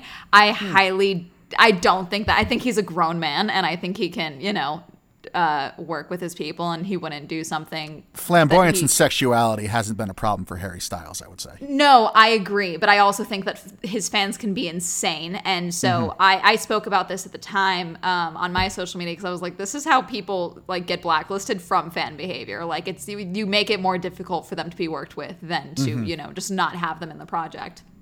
Um, So at CinemaCon, though, Olivia Wilde uh, says it's her love letter to the movies that push boundaries of our imagination. I don't know what the fuck that means. Um, some of the comments made about uh, the Don't Worry Darling trailer that was shown at CinemaCon. Um, trailer looks like a psychedelic saturated Stepford Wives. A menacing Chris Pine leads something called the Victory Project, and Florence is trying to figure out WTF is up with her perfect life and secretive husband. Someone said it'll be a sleeper this year. Um, apparently, it was compared to uh, Black Swan, Inception, The Stepford Wives, and The Matrix. I don't know what the hell that means. Jesus. Someone else, Olivia Wilde, also said it's a cosmic mix of the action of the 90s combined with the exploitation films of the 70s. It's hyperviolence, but it knows what it is. I don't know what the hell that means. It's Little Women. Little Women meets Death Race. Right. right. yeah, I don't know. Hi, hi, this is an insane cult movie. Why can't we just say that? Why why can't we just be that? Um, but so yes, so uh, from the uh, gossip side of things, which is where my questions for this film potentially come in, um, is for those you who don't know, Harry Styles and Olivia Wilde are dating, and their uh, getting together coincides pretty heavily with the filming of Don't Worry, Darling. And there is some questions to be raised about when Olivia Wilde and Jason Sudeikis separated and when her and Harry Styles started dating more publicly or actually got together. So there is questions about that. There were questions uh, from fans that were upset because she did this whole once they wrapped filming, she did this whole series of posts on her Instagram shouting out a bunch of people who worked on the project with her, including Florence Pugh and Harry Styles. She commended Harry Styles for allowing for being so gung ho about being in a movie that's led by a woman in Florence Pugh's character. Like he was somehow championing championing the women's movement or something by just doing his job and playing a male role. Like it was very odd. The post was odd. Um, Uh, there were so this is totally unfounded. This next thing I'm going to say, but this is from DeuxMoi, which like is a it. gossip gossip Instagram account. Naturally, when all of this was coming out, this was also um, a production that was done in late 2020. So this was during you know the height of the COVID 19 on set uh, regulations and all of that. So there was a lot of things coming out about that. Their production was halted because someone on set tested positive. Um, they took a two week break at one point. But because of, again, because Harry Styles is involved, we have to take every rumor that came out of the filming with a grain of salt because fans are insane, because they just are. And so there were allegations or claims made. And but I, I mean, some of it obviously they did start dating, and so there were claims that uh, Olivia Wilde was too focused on flirting with the male lead in this case, Harry Styles, to you know actually be bothered to direct the movie. Some people said that Florence Pugh ended up calling the shots at some points. I highly doubt that. Um, there were other claims that you know maybe her AD was in charge of making some calls and actually doing directions. But again, considering Olivia Wilde is also in the project, that does not surprise me. If the assistant director was also in charge of making calls and directing, because that's the nature of that type of project. So all in all, I'm hoping it's not bad, but also I don't know. I think that this could be. I think it'll make numbers because I think Harry Styles fans will go and see it. I think it'll make numbers because Florence Pugh fans will go and see it. I think bisexuals like myself will die based on the overall cast of this movie. um, but I mean, I don't know. The more I hear about it, the more I'm like, what are you talking about? Like, I'm, I'm sorry. Can either of you explain? It's a cosmic mix of the action of the 90s combined with the exploitation films of the 70s. It's hyper violence, but it knows what it is. It's a cult movie. Why can't you just say that? Hi, there's a weird sex cult in this movie. They, they, uh, Harry Styles goes down on her on the kitchen table. Why can't we just say that? Why, why can't we just do that? I I, uh, I I just want to say one thing, and then I'm going to lay out and let the two of you have a bloodbath. Um, I really don't skeptical- think it's going to be a bloodbath that you think it is. as, No, no. uh, well, that's disappointing to hear, but I can hope for the otherwise. I'm going to prod both of you. As skeptical as you are for this movie, I know my co-host has been as blindly excited for it. So I am curious to hear, hearing, because we don't get into the gossip side of the industry. So hearing all of those things, Mike, and what may have gone on, are you? Is your resolve for this movie being as great as you think it's going to be shaken at all? Absolutely. It is shaken because the last time, I mean, because I, I get shook on precedent and I get rattled uh, by history. And the last time Swell kind of mentioned a similar backstory of what you would have hoped were superfluous issues to a film set that came in and infected the entire movie was Rebecca. We reviewed Rebecca. And Armie Hammer and Lily James had this scuzzy thing going on and I you know and it did kind of poison the well. So I'm poisoned well with swell. Is that this one? Anyway. We can no, I'm but I mean worried. also so to okay, so for those of you that didn't listen to the Rebecca episode, I don't blame you. That movie was horrible. Um, my the one of the my main criticisms was that Armie Hammer and Lily James had terrible chemistry on screen, but there were allegations that uh, Lily James and Armie Hammer were uh, canoodling on set, and the this was evidenced by Armie Hammer's wife at the time, uh, citing that she went through his phone and found text from someone named Adeline, and we later found out that that was the call name for uh, Lily James on set was Adeline while they were shooting Rebecca. And so the uh, claims were that this was more proof that they were canoodling on set. And so them actually having some type of affair or something on set in a movie where they had zero chemistry was a red flag to me. However, I mean, maybe Harry Styles and Florence Pugh will have incredible, you know, incredible chemistry because they're not the ones that were hooking up after all this. It was, you know, Olivia Wilde and Harry Styles. So maybe this will not have any effect on their dynamic in general. Because I do think that the the crux of this movie will have to be, you know, I, I think Florence Pugh is an incredible actress. I really do. I absolutely love her. So I think maybe she could carry this regardless of, you know, Harry's lack of experience in the genre for the for film and all of that because this was the first project he did after um, Dunkirk. This is the first movie he's done since. So I don't know you know, God, could he even hold up as a, I guess, a potential male lead in this? Well, I don't know about his acting. I think he's he's struggled a little bit in Dunkirk. To be honest with you, I think he's. Uh, I I don't know him well enough.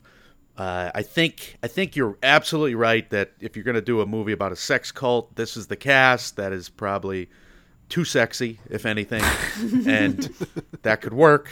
That should work. This movie is primed for like dating season. It's like a month into the first semester, so they, this is typical. They Star is pushed it Born- off again further, right? Because it was going to be earlier this year that it was supposed to come out, correct?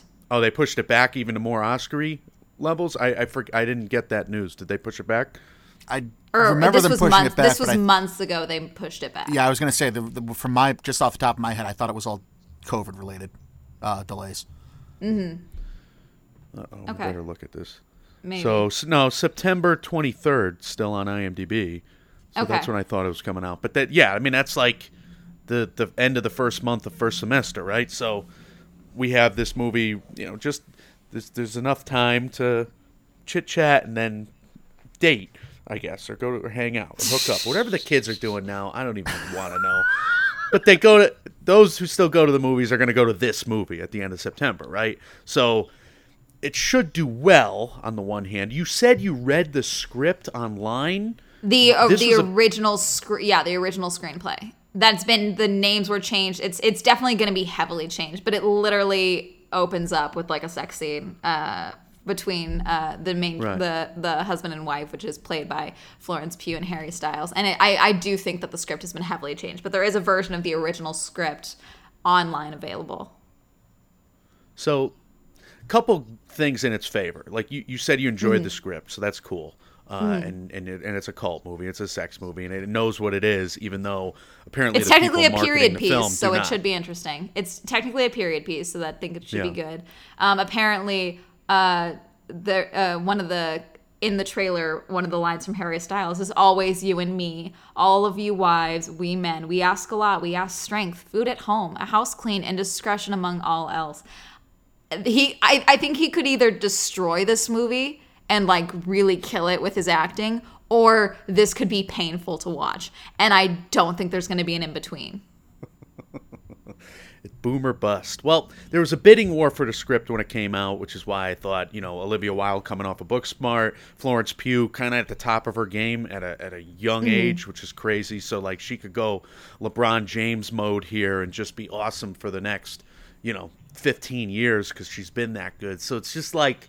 I was betting on those things, but once I heard kind of the whole genre mishmash and how how hardcore it all seemed to be, I worried about my best picture pick of two years ago. So I'll be honest, I'm not picking "Don't Worry, Darling" for best picture this year on our to tease our next episode or so, Mike. So yes, to answer your question, I am rattled. Swell, you are doing the job here.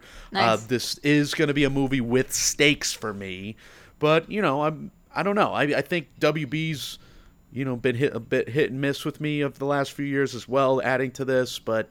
I, I'm hoping for this one still. I think we all are. But yeah, I mean, Harry Styles got to carry a movie. Can he do it? I don't know. I think this will definitely be an indicator of whether or not My Policeman is going to be good, depending on how he is in this, obviously, because that's the next movie I think slated from him. Um, Amazon. yeah.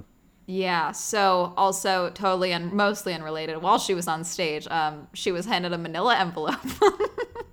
and uh, at CinemaCon, she was handed a Manila envelope. She was like, "Oh, is this a script? Is this for me?" Uh, looks at one page, says, "Okay, thank you." Puts it away. Does not address the Manila envelope the rest of the time she's on stage. Turns out she was served with custody papers from Jason Sudeikis while she was on stage. Which which Sudeikis' team quickly responded. They had he had no idea that was going to happen, which I don't buy. Well, okay, so as someone who has gone through custody court as a child, um, I have seen how subpoenas and, and being served and all of that works. Um, and if you use a, a company to serve the papers for you, they will get those papers served regardless of the circumstance. So if she How'd was they get into publicly going to be, without Jason Sudeikis' help. I mean, well, it, I guess yeah, that's the question. Yeah. So Well, I they mean, could- I mean, they well, I mean, you can pay. You can pay. They'd have to buy a ticket. Well, isn't it It's only not, it's not an open industry- event. Clayton it's Davis couldn't get into CinemaCon, Mike. Cinema. It's for people who actively have involved in the movie industry, or you own a theater. That's how you get in. Hmm. Which is why I will be buying a movie theater in the next coming year, so I can go to cinema. or you could just give it to somebody who yeah, is in there. Uh, it Yeah. sounds like it's a lot easier to get into that place and on stage there if you know Ted Lasso or have his Uh, blessing. You know, yeah. I'm just saying. I mean, I, I having mean, seen I think if- you know, I having think seen if- how nefarious the serving process, the process serving industry goes. Personally, Yeah. I you know, Maybe, maybe. Uh, it's it's a bad look. Yes. but it, you know, the, I think I agree with Swell. Like this movie's probably not gonna be a hot mess to the point where we love it.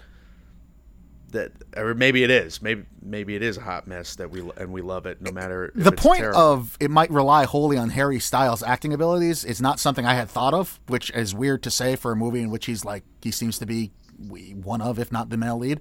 Uh, but I think it's a great one. I mean, this could be boom or bust, and it could just totally rely on how he does, and that could that's a scary proposition for something that's which the studio bid a lot of money for on the outset, and that has Oscars hopes. The s- the stills are cool. The cast is good. The story is good though. I mean, when it comes back to it, you know, you I I think those elements are why I'm still bullish on. Don't worry, darling. But yeah, he definitely uh he definitely worried me there, Swell. I like that I all did not. three of us. in I'm this- sorry. I'm sorry to other to Mike one that we did not have the screaming match you were hoping for. Uh, for the, No, that was disappointing, but I'm going to turn the two of you against each other eventually. That's the only reason we keep inviting you on, Swell. It's uh, one of these days, you and him are going to go at it, and I'm just going to sit back and laugh like Shao Kahn. but in it's Mortal so much more fun to dogpile onto you, Mike. I know, and I'm is. tired of it. I know it keeps happening, and it's the best. It's just the best thing about our show. Um, I like that all three of us like went increasingly bigger as we went on too. Like my Yeah. my final film. Uh, so all right, first things first. I want to address a couple films I didn't pick. I want. I was thinking about doing Black Panther two. Uh, it has a lot of hubbub around it, and, and you know Letitia Wright had some bad headlines, issues with the production, the weight of expectations of that movie being not only the follow up to the historic first entry, but also needing to find a universally appeasing way to move on from King T'Challa and pass the torch there. But ultimately, I'm putting faith in Marvel, and Ryan Coogler has not made a bad movie, which he has directed yet. So there's that. Yeah, God, I do because- think I I'm really I I I'm gonna be honest. I thought about it too, and then I thought about it for five seconds, and I was like, no, that's a bad idea because I do I I really did love the first Black Panther movie, and Same. despite everything surrounding Black Panther two, I do I, I don't know. I think they could pull it off, especially with I agree.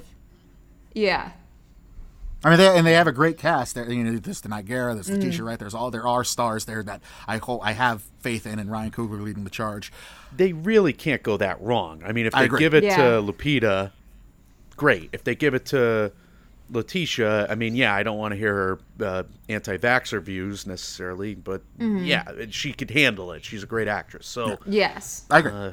We're all on the same page there. Yeah, Um, I also was thinking about Blonde, which I've told both of you that Marilyn Monroe NC-17 Netflix biopic with Ana de Armas, but I know both of you see issues with that as well. But I, I kind of I felt like that would be piling on, quite frankly. I just think even with COVID, they've pushed this movie. Like I remember when they were filming this. Like it's with it's been a long time that this movie has been slated to come out. I feel like, and I just think Mm-hmm. and that land, alone when it's is finally due concerning. to land it on NC-17 is weird, and I don't know how Netflix is going to react to that. I don't know why it's NC-17. I think that takes away all of its Oscars hopes anyway. I don't know. but Mm-hmm. I think it helps Netflix because all the perverts are going to click play, and there's a lot of perverts out. well, there's also a lot of anti-perverts though in middle of you know. I mean, There's also three on this phone call. Right. but- There's that. I mean, we're all going to watch it, but uh, I, I I felt like that would be piling on because I said a lot of bad things about it in our episode three of the year in preview. So I'm looking for something similar. Uh, in a similar vein to those, without Black Panther's fail safes, like a big budget movie from a big studio, which had to deal with some negative headlines from one of its leading stars, maybe something that's a sequel, maybe something that's a bit ensemble. So here's the question I landed on: Does anyone actually give a shit anymore about Jurassic Park movies? I haven't We watched so any of the new ones. I haven't watched. I any of the haven't new either. ones. Netflix is going to come after us. Whoever Jason Sudeikis Oh, my acting career is destroyed. Although Jason We're Sudeikis, done. And now Universal. Jason, Jason, if you're listening, hi. Um, well, the min- the minions. I love Ted Lasso. Universal probably feels bulletproof about Minions. Sorry, uh, they're swell, but I think they're a little rattled about charge. Jurassic Park. I will and lead now, the charge against the minions. I will get the dinosaurs out, and I will lead the charge against the Dominions. I thought "Don't Worry, Darling" was going to be the reason the two of you fight, but it's actually going to be those little yellow things. That'd be hilarious. um, look, I know how foolish that question is because the last two Jurassic movies, despite Swell and I not being in the theaters for them, made over a billion dollars worldwide each, and I don't Did they think really? Yeah. Oh, yeah. Who is Well over a seeing- billion. Okay, okay, because there's okay. Hold on. Let me explain. Let me figure out how to put these into words. Because I do think that there are movies that are like family movies, but then I also know there are movies that are too much for children, and I feel like that's where the, the I think that argument really started to come around around the Infinity War Endgame situation, Mm-hmm. where people were like, "Okay, how far is too far for a quote unquote kids family movie?"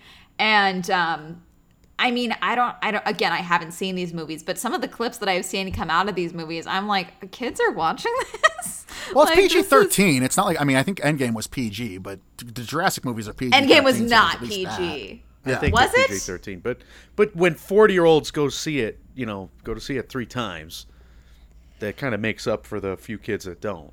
Dude, this many people want to sleep with Chris Pratt because Well, I can't okay. believe that. D- Is uh, look for the headlines that guy has dealt with all year long in 2022. Is there like this huge rush to the theater to go see a Chris Pratt property still? Well, the okay, so the running the running rumor with Chris Pratt that I have seen recently is that he wants to have a parallel into politics and he wants to Oh, go Jesus into Republican Christ. politics.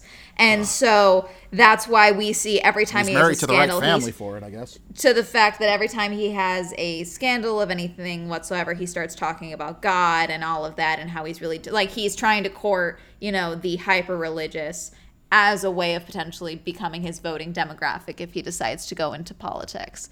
And so, I mean, I do think a lot of the stuff he does is calculated and then, you know, even if he does misstep, he can say like you know, I've just been thinking about, I've been praying a lot. I've been thinking a lot about my purpose with God, and it doesn't matter anymore for him. Um, side note, I do think Thor Love and Thunder, where they decided to have him be uh, in like a bi coded relationship potentially with Thor, or at least flirt with Thor to some degree, is very funny of Taika Waititi. I think it's hilarious. Yeah, I think it it was like, oh, this will be hilarious. Let's do this. Yeah, I liked. I mean, everything you just said there. Having not known that made me just angry. I hate that. Mm-hmm. I hate everything about that. Again, this is just a rumor going around. Nothing has been uh, concrete, but if you look at the way he responds to a lot of the backlash of things that have gone on, it's pretty clear what's happening. well, isn't Um, his wife a Shriver? Yeah. Yeah, I mean, so he, that's that's a political family. You know, the Schwarzenegger Shriver family. Or, it's, uh, Yeah. makes a lot of sense. Um, so I'm not going to see this movie now just out of protest to Chris Pratt, but I feel like I, that's been growing for a while. But okay, look, yeah, the first Jurassic reboot did 1.6 billion. I think the the follow up was 1.3 billion. I'm talking about domestic numbers, and I want to compare them to the first Jurassic trilogy. So Fallen Kingdom did about 235 million worse domestically than Jurassic World. And that's about 64% of Jurassic World's box office, which is actually a very similar number to what Jurassic Park 2 did to Jurassic Park 1's box office in total. Jurassic Park 3 did about 50% of Jurassic Park 1's numbers. If you follow that trend, that's going to be 331 million dollars for this next this final Jurassic movie. If this does hmm. 331 million domestically, are we going to say that's out of the realm of possibility to fathom? Like you can see this movie doing 300 million domestically, right? And if that happens, is that a success for a movie that's got the highest budget of any Jurassic movie at 165 million? I don't know that I'd classify it as a success. I mean, I know again it's going to rely on international and overseas and all that. But also, if that's the box office, because it wasn't, isn't, aren't we for the marketing? Because I always think about the potential marketing budget of these movies, you know, and so Mm-hmm. it- isn't isn't the standard number that you're supposed to potentially either have or double the budget of the movie and add that, apply that to marketing? Yeah, if you, the old the old standby is two and a half times what the budget is of the movie is supposed to be the break even point. So whatever the film ro- rolls Uh-huh. in for revenue, if it's two and a half times the budget, that's supposed to be the break even. That's probably a Yeah. bit. It's a know, little antiquated, probably. too. Yeah. Yeah. Yeah. So, I mean, I don't know. But also, okay. So, none of the other movies came out during the pandemic, correct? Correct. Okay. I don't know because I think that we've been seeing some crazy numbers from the pandemic, and I think we are getting out of that. You know, people aren't going to the movies because of COVID. You know, I think we're out of that now for the most part. I do still think the film industry is still in flux as far as theaters go, um, which is why, you know, like it's like what I said earlier about you know movies being in theaters and things like that. I think there are still people who don't want to go to the movies, even less so now than they did prior to the pandemic. So th- a movie like this is you know an event movie, quote unquote, where people will you know go with their whole family to go and see this. Which I'm assuming that's why the box office is the way that it is. So potentially it could make 331 million dollars, but like you said, is that enough for the budget that it has? I think it's a legitimate question. I, hmm. I think it's going to make enough money overseas. I and agree with that. I think the days where tent poles are supposed to basically finance another hundred films, I don't, I don't know how much that applies today with the scream, streaming bubble and what Peacock's doing and what this conglomerate is making. And I don't know if it's I like it. This this movie's going to break even, but does it have to finance another ten films? Another 10 I see- tentpoles? I don't know. I don't, think know so. if the I don't think a tent pole I don't I, I think we could argue also that like for a lot of these studios tent poles don't exist anymore because every movie is designed to be a tent pole now. And so like unnecessarily like they, they I don't know, maybe it'll finance the next tent pole, but it's not going to finance several movies. Like the idea of a standalone picture is is a passe one, is what you're saying. Everything's supposed to Like- kick off a franchise. But this this is like money in the bank, basically. This is gonna mm-hmm. make money. So That's what I'm Yeah, trying no, I'm not saying it's not going to make money. It's a matter of, you know, is it going to be enough, you know? yeah, and, and my This question could be is more dinosaurs domestically. shitting. This could be dinosaurs shitting for two hours, and it's gonna make a billion. I, dollars. Especially because okay, we also have to remember this is also a legacy project as well because they brought back old cast members. So I Do you care that about that? alone you'll get. do you do you I actually care that don't- Sam Neill and Laura I- Dern are in this?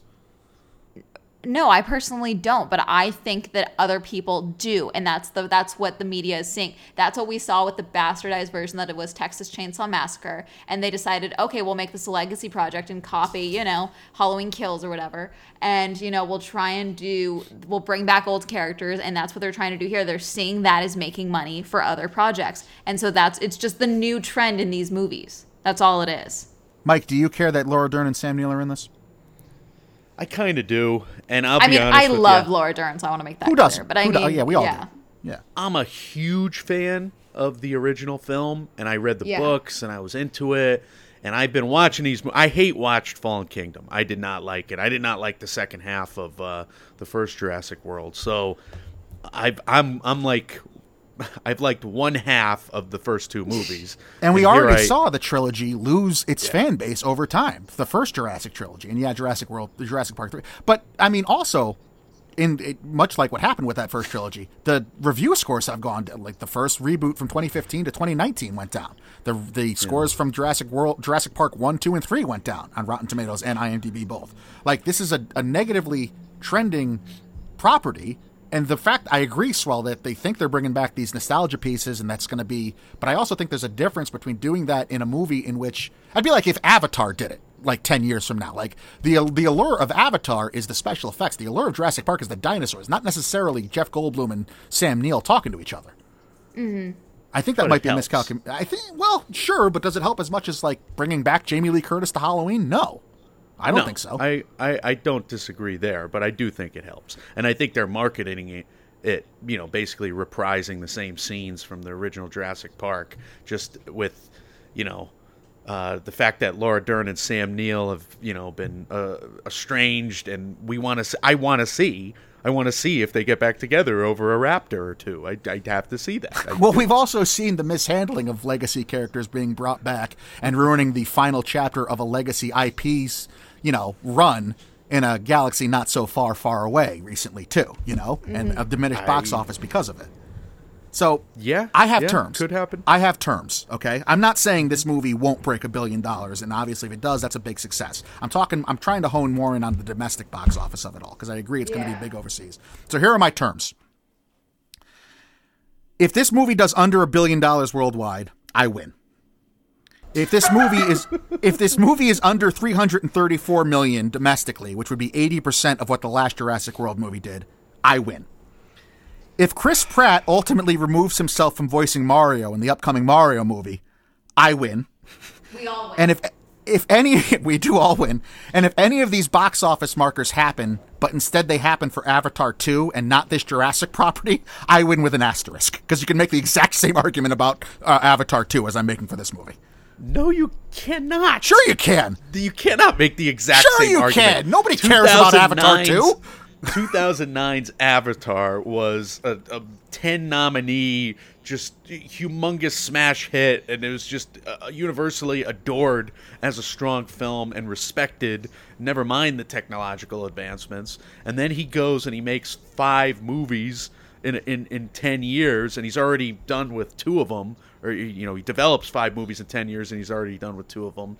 And Jesus, I don't know what Swell. you're talking about. This is like Swell. completely different. Swell, do you care about Avatar 2? Not particularly. Like There I said, I think it'd be hilarious if it flopped. Nobody cares about Avatar you? 2. How Mike. old were you in 2009? Don't answer that. Don't answer. that. Do not answer.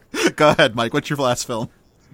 All right. Well, I'm I'm also worried about Jurassic Jurassic World Dominion, but I'm You're less worried? about Are Avatar you 2. worried? Yeah, I'm worried about Jurassic World Dominion.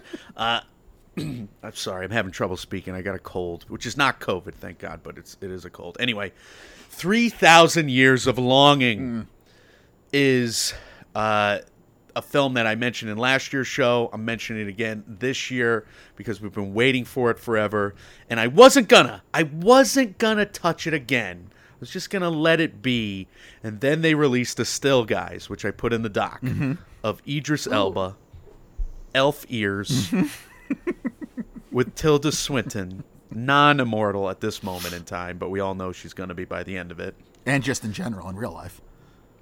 she's staring at his back, which is ridiculous. But all right, and and the fact that his beard, he's three thousand year old, three three thousand years old as an angel jinn, D J I N N. I know what a gin got is. He's got elf ears. Well, most most people may. I don't know who who does who doesn't. You you probably seen porno with jinns in it. oh my Jesus god! Christ, Mike. What we no, she just talks about Are all you the monster effing. sexualizing me, Mike? My god! I'm saying that you've admitted to the fact that TikTok is just monster sex crazy. No? What are the kids doing now? They're watching monsters have sex. No, okay, we're reading smut. It's it's it's it's it's high literature. Okay, we're classy like that. I would. Ex- All right. Have you read any smut about angels and jinn? Me, no, Okay. not personally. If this is leading to a fan fiction with Tilda Swinton and Idris Elba have sex on screen all day, I'll tell you, I will see that movie. Look it. The fact that she's not breaking and laughing hilariously at these ears every time she looks over. That's why she can't look at him in this still because if she does, it she'll break into the tears laughing. Do you have at a therapy background? You're getting a lot out of this one image. Why does he have a touch of gray on the chin cleft of his beard? It's the jinn soul patch, obviously. when you're three thousand years old, you have to go with a touch just for men touch of gray. I mean, just because mean- you're 3,000 years old doesn't mean you can't be well groomed, right? He doesn't need a, a Gandalf beard. I had a laundry list of issues last year. I'm developing a new laundry list of issues this year because of this one issue. You're so also, high maintenance, my god. with this this ridiculous robe and something that comes up to the tip of her neck, the nape of her neck here, they're not having sex this long. I mean, that's the Oh my god. I did not This is think. also a I did not think your pick of this was going to just be a total a psychoanalysis of this one picture. this one pic, it's worrying me. He's also he's also uh, a couple inches away from a turtleneck with those ears again. oh strange. my god. But all right, let me get into the, the My who's judgmental heart is so happy right now. 3000 Years of Longing. 3000 Years of Longing is a passion project from George Miller. Yes. Right? It's a 70 80 million dollar budget, I believe 60 million dollar budget, so that's reasonable, but fine. George Miller he has not directed a live action drama, Michael, since 1992. Lorenzo That's Zoil. older than I am. Oh, fuck you. No. Lorenzo Zoil, I thought was one word as a child. Whenever I heard somebody say that, Sure. uh, that uh, that title, Lorenzo Zoil, and I'm I'm really I'm really rattled by that because the fact that it's Lorenzo, and then his oil Man that doesn't make sense. Right. Yeah, I thought it was Ralph Lauren Zozoil. And I'm really just okay, but we have I feel like I'm watching you unravel right now, Mike. I gotta be honest. I'm, I I don't understand why this movie is it's just picked at, by Cannes uh, the same way Mad Max Fury Road was picked out of competition for them. So that is a mark in its favor. Like Bless you, they're Swan. using the same build up. Yeah, bless you there. And, and Thank you. however, we have not seen out of competition films at Cannes do very well in an Oscars conversation. Rocket Man got an original song, but obviously it un- underperformed. Let's look at a couple out of competition slates, though, for recent Cannes Film Festivals, Michael. We, in 2018, we had Gotti, The House Oh. That Jack Built, The House That Jack Built, and The Man Who Killed Don Quixote, also solo a Star Wars story. yeah. Huh. In 2016, we have the BFG, Money Monster, and Cafe Society. We've referenced You- Money Monster more in this episode than we ever have in the four years previous of doing the show.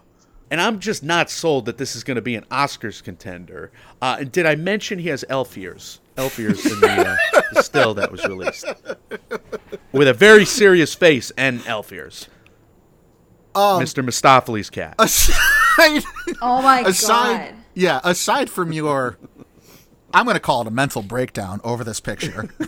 I think the points you make about George Miller's CV and history are relevant, and I agree. There's reason for concern about his ability to handle a drama. Has he done anything? I didn't look into his history. Has he done anything since Mad Max? Well, he's done Happy Feet. He did the Happy All Feet right, movies. right, So right. Again, not you know a big hit, but not uh, Oscar level drama. I share your don't know. concerns about this. I do. I, I understand. I don't share your delusion about an outrage about why isn't there a big shaggy beard on Idris Elba's character. Um, I don't need a big shaggy beard, but you're just taunting me with the touch of gray. You're taunting me. It's just like what does that even mean? I, I, I completely understand why you're so concerned about Elvis now as well, and why you're Here's so concerned thing. about House of Gucci. Here's another thing. Another still that was released, I believe it was a young Idris Elba, or how he looks now, because he's the guy's in the greatest shape ever. But Mm-hmm. he's like just in the medieval streets with an Indiana Jones jacket, or maybe that was taken from another film. But th- I'm guessing this could be hev- heavily flashbacked because they're in one hotel room during one night. So you're not going to be in a George Miller movie just there. So this thing is going to flashback to all what? A bunch of nonsense. And I don't like flashback stories typically. So that's uh, another reason why you know I'm biased against Three Thousand Years of Longing. There's a they lot also may happening span. from this one still, apparently. they also may span three thousand years. The story. What So what is that's what a Tilda problem. Swinton's role in this? if she goes into the bargain, right? Because the bargain is you get three wishes in, in exchange for my freedom. I think she gets the free, three wishes, but I don't know if I want to spoil it. But something happens to her as a result. You could just Does she get a soul patch?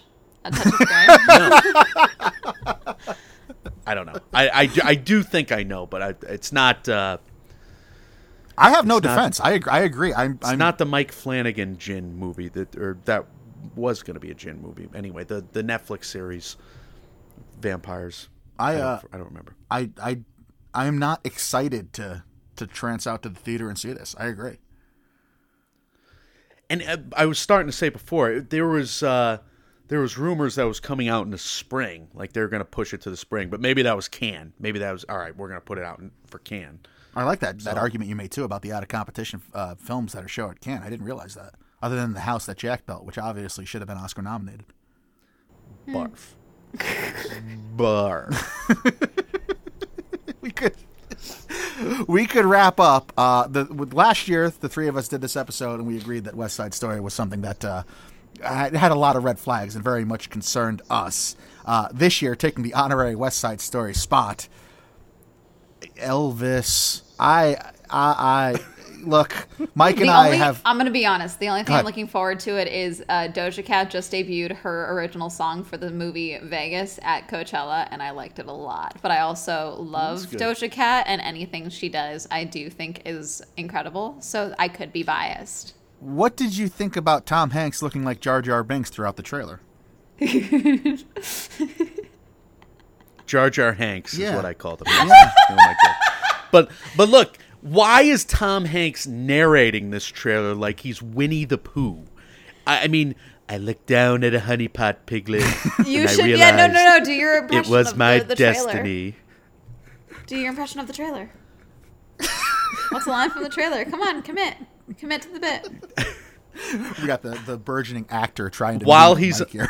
yeah while he's on a uh, ferris wheel and i stared across at what was my destiny piglet. It's not bad. Christopher Robin. It's not bad for what I Tom, mean, Tom Hanks why is like. he everything every t- uh, and i have a I, i'm so sick right now that it's just I, I have no idea what that sounds like. I could barely hear you guys with how much i'm going through. But I, look at the aging effects on austin butler are already are also weird. Like they just make him literally shinier. Like he's, he goes from like 20, uh, 19 to 40 years old and his face is just shiny. That's what they did. Yeah, he, he, he doesn't look like Elvis to me. I mean, I understand the the makeup and everything, and like he, he's supposed to be this idol, but I, I don't know. From my memories of Elvis, I don't see him in, in Austin Butler in his portrayal, at least thus far in the trailer. i'm worried about the fat suit factor Yeah, I'm worried about the fact that it's it's another one of those uh, biopics spanning the whole life, the whole career of an artist, where like the middle of the trailer is mentioning all of the big moments of the 20th century, for Christ's sake, and like Elvis is going to respond to those. He, ah, so I, why? Why do we have to go there, Baz Luhrmann? But he, I guess he has to because he has to cover everything in every movie. But I mean, he could. He's done fun movies before, he, and they have been awesomely, deliciously bad when they're bad. So I mean, this still could be that. But Elvis was like one third of a great trailer. Like I love the Gary Clark shredding Yeah. of the gu- guitar, like I said, and then it just went on for two other bad trailers long. And Tom Hanks made me laugh every time. It just. I like a reflex. I laughed at every single thing he said, even if it, what he said was profound. I, I also have concerns about why you know. Never mind why is he why is Tom Hanks doing the voiceover, but why isn't he the antagonist of this story? So are we going to see this whole? Aren't we going to see this whole movie through the eyes of of the guy who's supposed to be the bad guy when it's Elvis's life story? That's weird to me. Is he the bad guy, or is Don't he they have the, a falling uh, out? Him and his manager? I don't know. I don't know the real story, which is probably a reason why we're all going to see this movie, right? I mean, we're all going to see this movie. Yeah. Well, okay. So, side note for the so a little bit of tidbit from Elvira's uh, uh, doc uh, uh, memoir that came out uh, a little while ago. She talked about uh, Elvis and all of that, and she says her own theory for you know how he passed away was because he was always very against her doing drugs when she was around him because she was a showgirl for a long time, and um, she says that she believes that his management and the people around him kept trying to keep him drugged to keep him working so they could continue to make money and then that's what led to you know his ultimate demise so that's her Oh, theory that's on things. terrifying. Mm. Wow. I tell you, if that story gets told in this, then we can be completely wrong about this because that sounds intriguing as hell and also very, very depressing, horrible. I hope I'm wrong about this. I love Elvis, and uh, the fact that you love the the soundtrack song that came out. Uh, Mm. The fact that I can't have you either of you guys listened to the Gaga Top Gun Maverick song yet? Is that out yet? I didn't even know. I, heard- I saw some. Haven't heard I've not heard anything I hope it's good. But I love it when they they have the tie-in, you know, pop song that's great to a Agreed. movie like this, a fun summer movie. And it is So- a big deal that they got Doja Cat too, who's like very, very uh, really property hot right now yeah Yeah. So hot right now. I agree.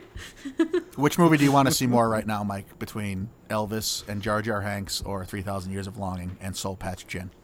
Oh, Elvis easily. I would see Elvis. I'm like if 3000 Years of Longing gets bad reviews, I won't even see it. I just I can't I can't I won't even do it. Yeah. Like cuz I don't have to. We're pundits, we're not critics. We don't have to see all these bad movies, do we?